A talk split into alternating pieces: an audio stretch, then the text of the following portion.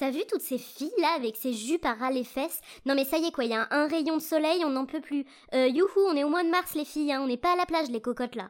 Oh, mais qu'est-ce que tu peux être dans le jugement en permanence, toi, c'est incroyable. Qu'est-ce que ça peut te faire si elle porte des jupes courtes? Bah, t'avoueras quand même que ça fait un peu. Euh... Un peu quoi? T'es un peu pouf, quoi. Anna, non mais, non mais Anna, mais c'est quoi ces préjugés à la noix? Comme on dit, l'habit ne fait pas le moine, hein. C'est pas parce que tu mets une jupe courte que ça fait de toi une pouf. Heureusement qu'en 2021, on s'habille comme on veut. Bah ça, c'est une vraie question, dis donc. Faut-il être une pouf pour s'habiller court? Oh, t'es terrible avec tes a priori. Vous savez, la mode, avant tout, c'est une affaire de bon goût. Déjà, avant de commencer, la notion de court, elle est propre à l'époque dans laquelle on se trouve. Par exemple, à l'époque victorienne, on ne permettait pas aux femmes de montrer leurs chevilles en public. Elles devaient porter des bottines en cuir lacé qui recouvraient cette partie du corps.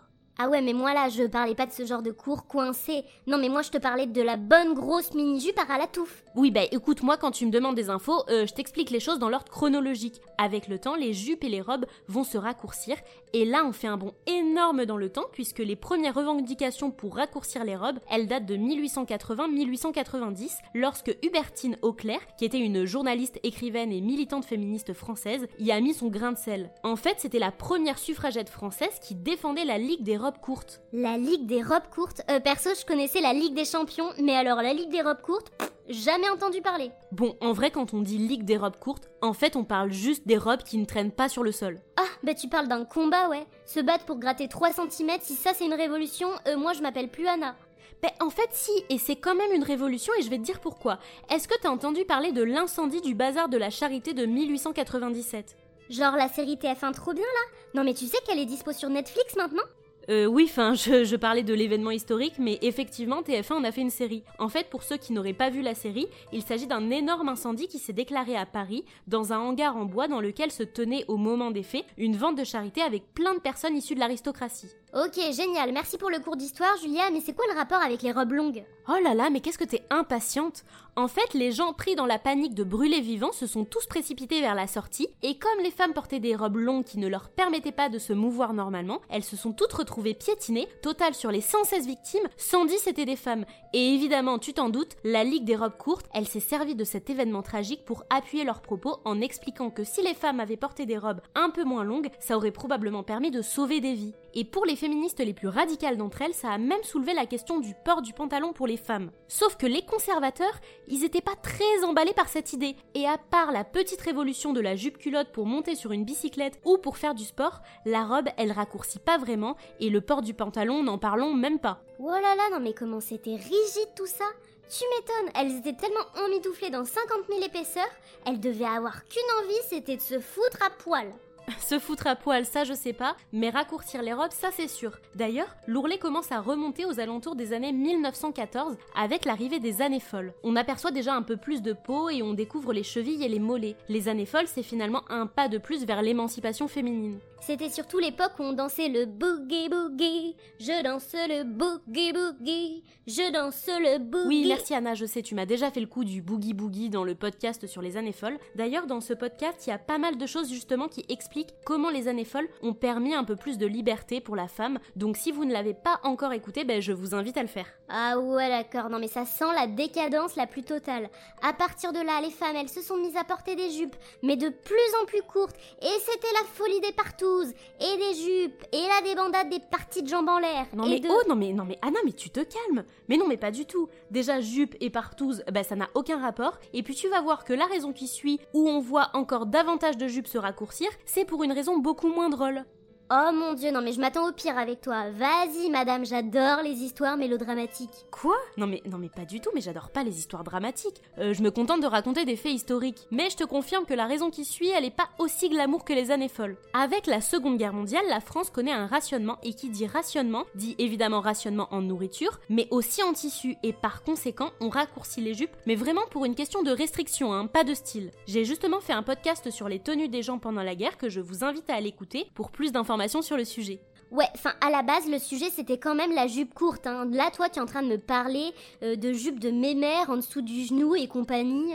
Bah, c'est quand même pas de ma faute si l'histoire de la mini-jupe elle est venue plus tard. Ah bah tiens, parlons-en de la mini-jupe. Dans les années 60, elle séduit les jeunes femmes. Attention, hein, j'ai bien dit les jeunes femmes, puisque la mini-jupe, elle est quand même pas au goût de tout le monde, et particulièrement à partir de 1965, quand elle atteint le haut de la cuisse, elle fait clairement scandale. Ouais, mais bon, en même temps, comme tous les créateurs soutenaient à 200% cette tendance, ça a dû quand même faire accélérer les mentalités, hein. Eh ben non, malheureusement, ça s'est pas passé comme ça. En fait, à la base, c'est Marie Quant, une créatrice anglaise, qui est à l'origine de cette invention. Et effectivement, il y a un certain nombre de créateurs qui ont complètement adhéré à cette tendance, comme André Courrèges, qui a décliné ses propres modèles de mini-jupes.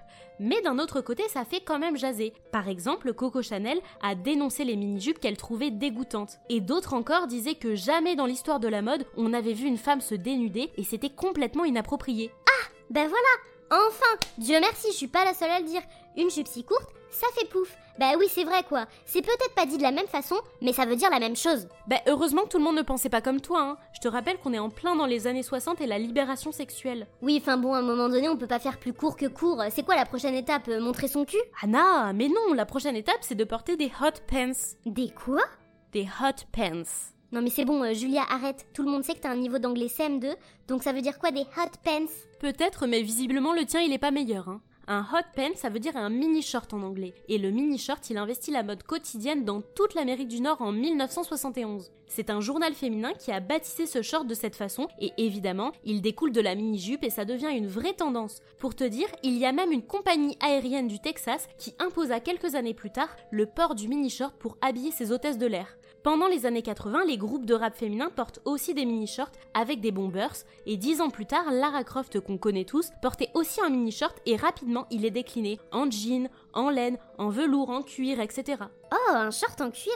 Euh, mais ça fait pas un peu pute? Non mais Anna, 2021, youhou, réveille-toi. Aujourd'hui, pouvoir porter une jupe, non seulement c'est un droit, mais c'est aussi devenu une revendication qui est portée par un mouvement associatif qui s'appelle Ni pute ni soumise. Aujourd'hui, dans la tête de beaucoup de filles et de femmes, porter une jupe c'est devenu risqué, dangereux, et malheureusement il y a encore beaucoup trop de raccourcis qui sont faits de la part d'hommes, mais aussi de femmes, concernant les femmes qui porteraient des jupes. Et ce mouvement, il vise réellement à faire de la prévention, à aider les victimes et à informer en véhiculant des valeurs de solidarité féminine. Non mais t'as raison, Julia. T'as raison, c'est toi qui as raison. Je suis pas assez tolérante. Je suis pas assez ouvert d'esprit. Faudrait que j'ai plus cette notion de solidarité féminine et de soutien girl power, quoi, tu vois.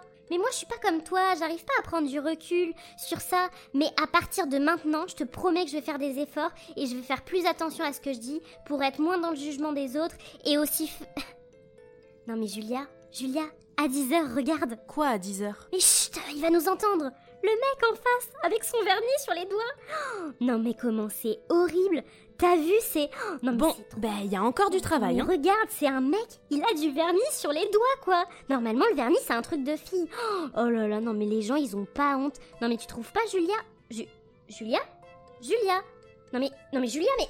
Attends, mais... Attends-moi T'écoutes plus, tu racontes trop de conneries. Mais Julia Oh, mais si on peut plus rien dire. Alors moi, je ne sais pas, je ne sais plus. Mais t'avoueras que c'est quand même un peu fou de porter du vernis sur les doigts